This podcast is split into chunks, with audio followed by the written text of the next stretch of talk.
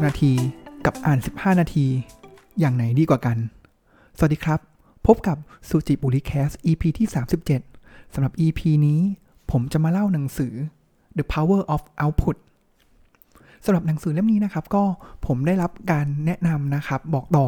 มาจากผู้บริหารท่านหนึ่งนะครับ ที่ผมค่อนข้างเคารพมากเลย แล้วก็ไม่ว่าจะไปเวทีไหนเนี่ย ท่านก็แนะนำหนังสือเล่มนี้นะครับ ผมก็เลยถือโอกาสหยิบหนังสือเล่มนี้ขึ้นมาอ่านนะครับ แล้วก็พบว่า เออ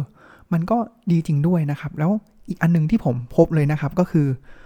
เนื้อหาการเขียนเนี่ยอ่านค่อนข้างง่ายนะครับ แล้วก็ค่อนข้างคุ้นชินนะครับ ก็เลยไปดูชื่อผู้เขียนนะครับ ก็เป็นเอ่อเป็นจิตแพทย์ชิออนคาบาสวะนะครับคุ้นไหมครับ ถ้าเกิดใครฟังสุจิบุริแคส EP ที่ 36 นะครับ ผมได้เล่าหนังสือ สู่จุดสูงสุดของชีวิตด้วยพีระมิดสามสุขนะครับ ก็จะเป็นผู้เขียนท่านเดียวกันนะครับ ก็บังเอิญมากเลยก็เลยอ่านสองเล่มของท่านเนี่ยต่อกันเลยนะครับอะมาดูกันครับจากคำถามนะครับว่าอ่านหนังสือ 60 นาทีกับอ่านหนังสือ 15 นาทีเนี่ยอย่างไหนดีกว่ากัน จริงๆ แล้วต้องบอกว่าเออมันเป็นสำหรับผมว่า ผมคิดว่ามันเป็นคำถามที่ค่อนข้างทริกกี้นิดนึงนะครับมันขึ้นอยู่กับว่าเออเราอ่านแล้วมันยังไงต่อนะนะครับอะหนังสือเล่มนี้ผมว่า เนื้อหาตรงไปตรงมามาก ๆเลยนะครับเขาจะบอกว่าเหมือนกับกระบวนการผลิตนะครับ ที่เราต้องการผลิตอะไรสักอย่างหนึ่งใช่ไหมครับ เราก็จะมี Input มา แล้วเราก็ผ่านกระบวนการผ่านโปรเซสต่างๆ ของอาจจะเป็นขั้นตอนของคนงานนะครับ หรือว่าเป็นเครื่องจักรต่างๆ แล้วสุดท้ายเนี่ยผลลัพธ์ที่ได้มาหรือ Output ที่ได้เนี่ยมันเป็นเท่าไหร่นะครับ บางที่ก็จะดูว่า Output เนี่ยส่วน Input ก็ดูอาจจะดูเป็น efficiency ได้นะครับ เช่นเดียวกันครับ the power of output เนี่ย ก็บอกในเชิงนี้เหมือนกันว่า เฮ้ย สิ่งต่างๆ เนี่ย เราเสพสาร อ่านหนังสือ หรือว่าทำอะไรต่างๆ เนี่ย อินพุตเข้ามา อินพุตผ่านอะไรบ้าง อินพุตของเราเนี่ย มันก็ผ่านการอ่าน ถูกไหมครับ อ่าอายตนะห้าของเราก็คือผ่านการอ่าน ใช่ไหมครับ แล้วก็การฟัง อ่าสองอย่างเนี้ยหรืออาจจะเป็นสัมผัสก็ได้นะครับ ก็อาจจะเป็นอินพุตได้เหมือนกัน แล้วก็ผ่านกระบวนการคิดอะไรต่างๆ ของเรา แล้วก็ออกมาเป็นเอาพุตซึ่งเอาพุตเนี่ย คืออะไรได้บ้าง ผ่านอะไรครับ ผ่านการสิ่งที่ผมพูดอยู่เลยนะครับ ก็คือผ่านการพูดนะครับ หรือผ่านการเขียนและผ่านการลงมือทำนั่นเองครับ เพราะฉะนั้นแล้วเนี่ยหลักใหญ่ใจความของหนังสือเล่มนี้ครับ คือเขาไม่ได้สนนะครับว่าเฮ้ยเราเนี่ยมีอินพุตมาเท่าไหร่ แต่เขาสให้ความสนใจกับปริมาณเอาพุตที่เราทำออกมาได้ จากตัวอย่างที่หรือคำถามที่ผมตั้งขึ้นมาก่อนหน้านี้ครับว่า การอ่านหนังสือ 60 นาที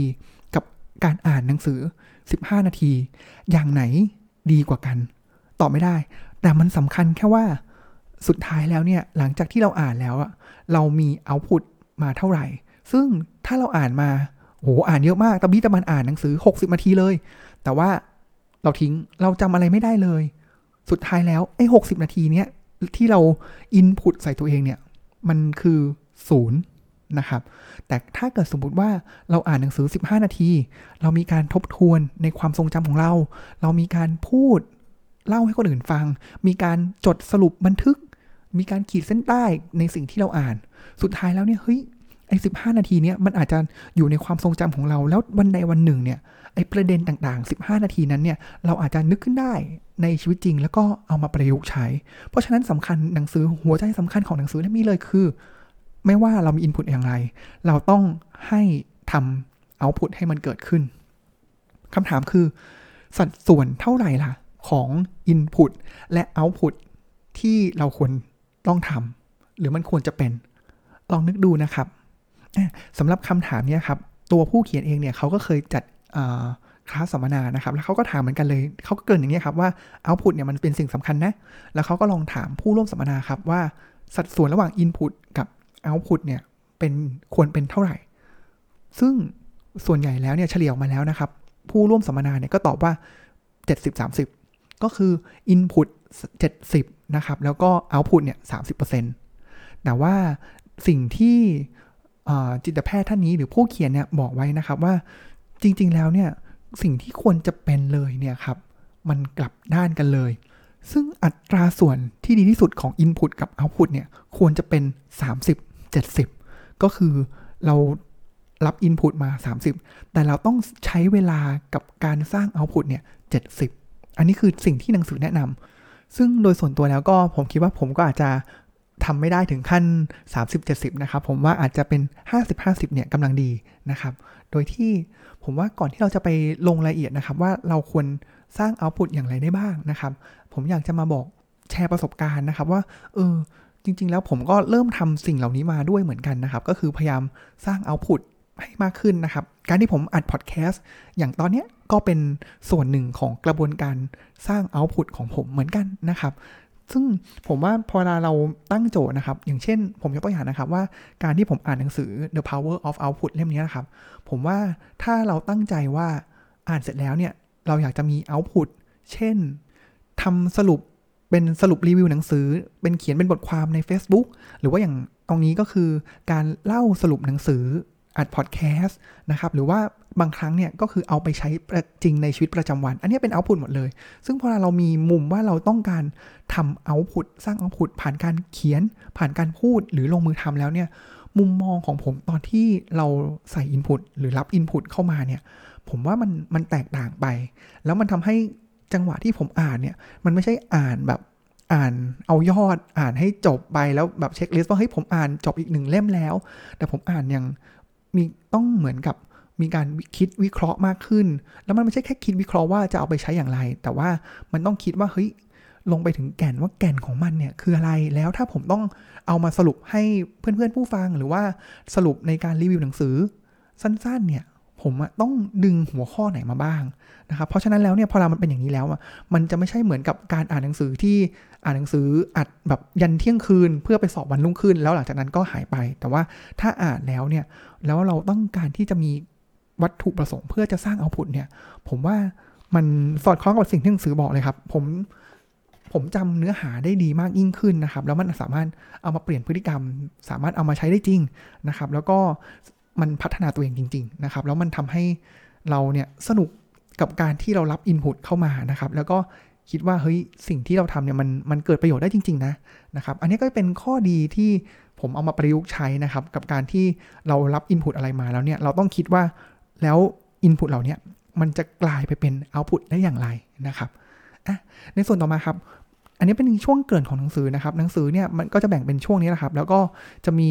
เทคนิคต่างๆนะครับ อยู่ประมาณ 80 ข้อนะครับ แล้วใน 80 ข้อเนี่ยก็จะมีชุดนำเมื่อสักครู่นะครับ ว่าเอาพุตมันดีอย่างไรนะครับ แล้วก็หลักการของการเอาพุตเนี่ยมันก็จะมีผ่าน 3 ช่องทางนะครับ อันแรกก็คือการพูด แล้วก็การเขียน และสุดท้ายเลยก็คือการลงมือทำก็จะเป็น 3 วิธีการที่เราสามารถที่จะสร้างเอาพุตได้ แล้วหนังสือเนี่ยก็จะ ลงรายละเอียดให้แง่คิดให้เทคนิคต่างๆ ของการพูดการเขียนแล้วก็การลงมือทำนะครับ แล้วพาร์ทสุดท้ายเนี่ยก็จะเป็นเรื่องของการสรุปนั่นเองนะครับ ผมอาจจะดึงบางหัวข้อ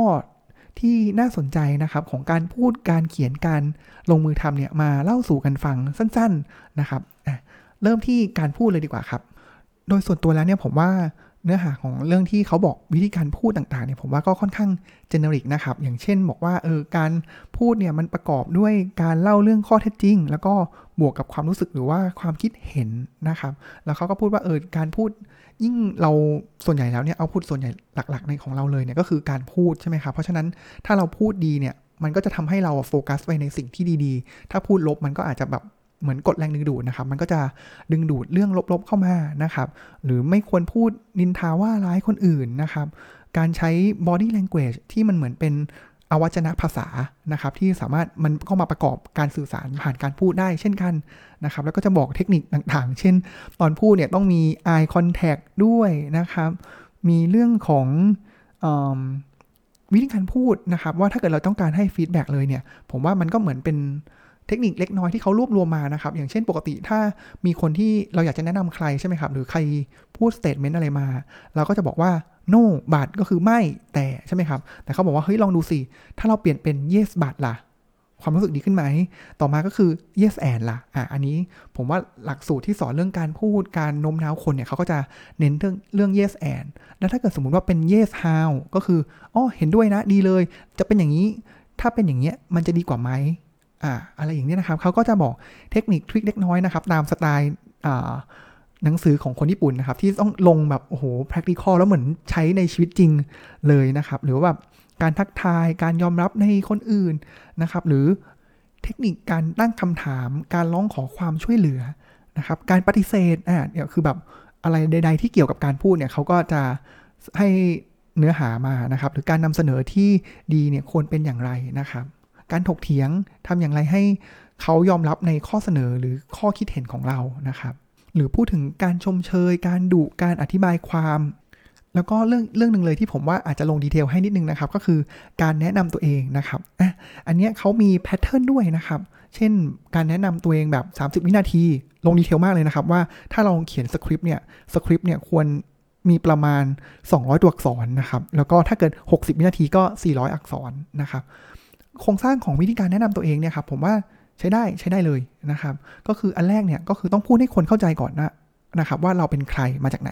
นะครับ แล้วก็ 2 ก็คือพูดประเด็นที่แตกต่างจากคนอื่นนะครับ แล้วก็จุดแบบเหมือนเป็นข้อดีของเราจุดที่เราแปลกนะครับ แล้วก็ 3 ก็คือพูดถึงตัวเลขนะครับที่สร้างความแตกต่างให้เราได้นะครับ แล้วก็พูดถึงวิสัยทัศน์ของเรา แล้วก็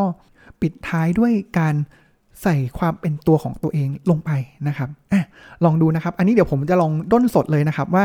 ถ้าเกิดเป็นผมแนะนำตัวเองแล้วเนี่ยด้วย structure เนี้ยคุณ buy in กับไอเดียนี้ไหมนะครับอะผมแนะนำอย่างนี้เริ่มเลยแล้วกันนะครับ สวัสดีครับ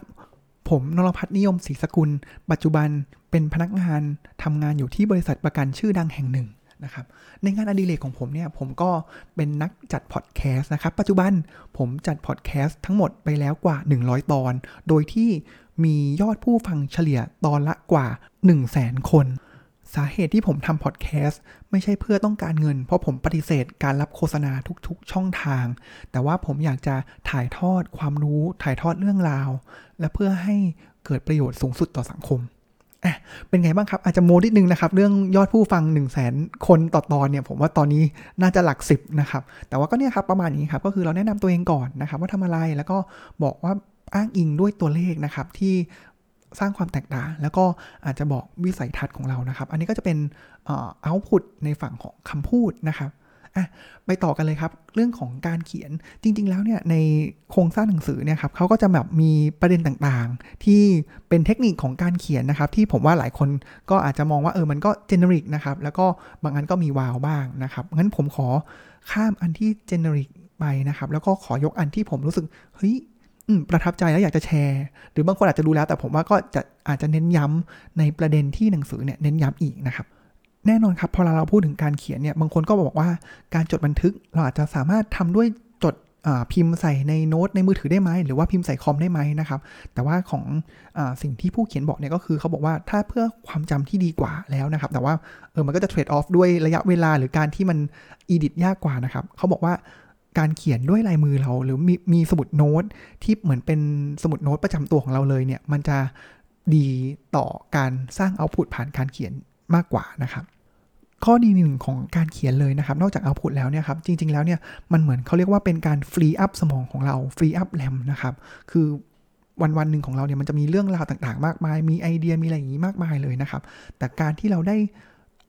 เขียนบันทึกอะไรลงไปเนี่ย มันเหมือนกับเราเอาสิ่งที่มากมายกายกอง พัวพันยุ่งเหยิงในหัวเราเนี่ย เขียนมันลงไปในหนังสือ หรือเขียนลงไปในสมุดโน้ตนะครับ ทั้งไม่ว่าจะเป็นเรื่องดีเรื่องไม่ดีไอเดียต่างๆนะครับ หรือว่าบันทึกความทรงจำเนี่ยพอเราเขียนเป็นหนังสือแล้วเนี่ยมันทำให้สมองของเราเนี่ยปลอดโปร่งโล่งสบายมากยิ่งขึ้นนะครับ แล้วก็มีกำลังเพียงพอที่จะไปทำกิจการงานอื่นๆได้นะครับแล้วก็ไปต่อกันที่ output หมวดสุดท้ายนะครับ ก็คือเรื่องของการลงมือทำการลงมือทำเนี่ยจะมีความแตกต่าง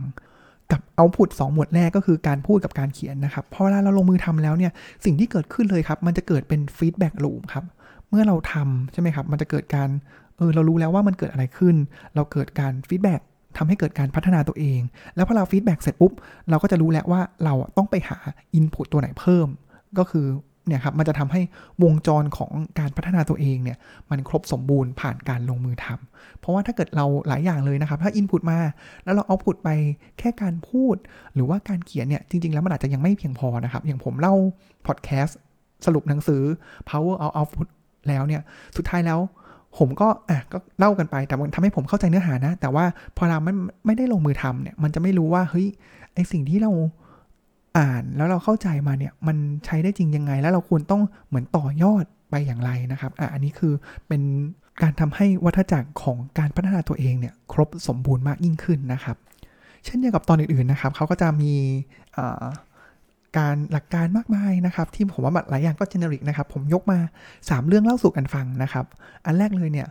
ในพาร์ท ส่วนหนึ่งเลยของการเอาพุตผ่านการลงมือทำเนี่ยครับ การสอนคนอื่นเนี่ยก็เป็นสิ่งที่ทำให้เราเนี่ยเข้าใจในอินพุตนี้มากมากยิ่งขึ้นนะครับ มันจะเหมือนถ้าเกิดใครเคยเห็นนะครับ มันจะเป็นพีระมิดใช่ไหมครับ แล้วก็บอกว่าเฮ้ยถ้าเกิดเราอ่านหนังสือ เราจะสามารถจดจำเนื้อหานั้นได้ 10%ถ้าเรา participate ในคลาสรูมเพิ่มขึ้นเป็น 50%แต่ว่าถ้าเกิดเรา เรียนรู้เรื่องใดเรื่องหนึ่ง แล้วเราเอาไปสอนคนอื่นเนี่ยจะทำให้เราเข้าใจและจดจำเนื้อหาได้มากถึง 90%นะครับเหมือนเป็น learning principle เลยนะครับอันนี้คือเรื่องการสอน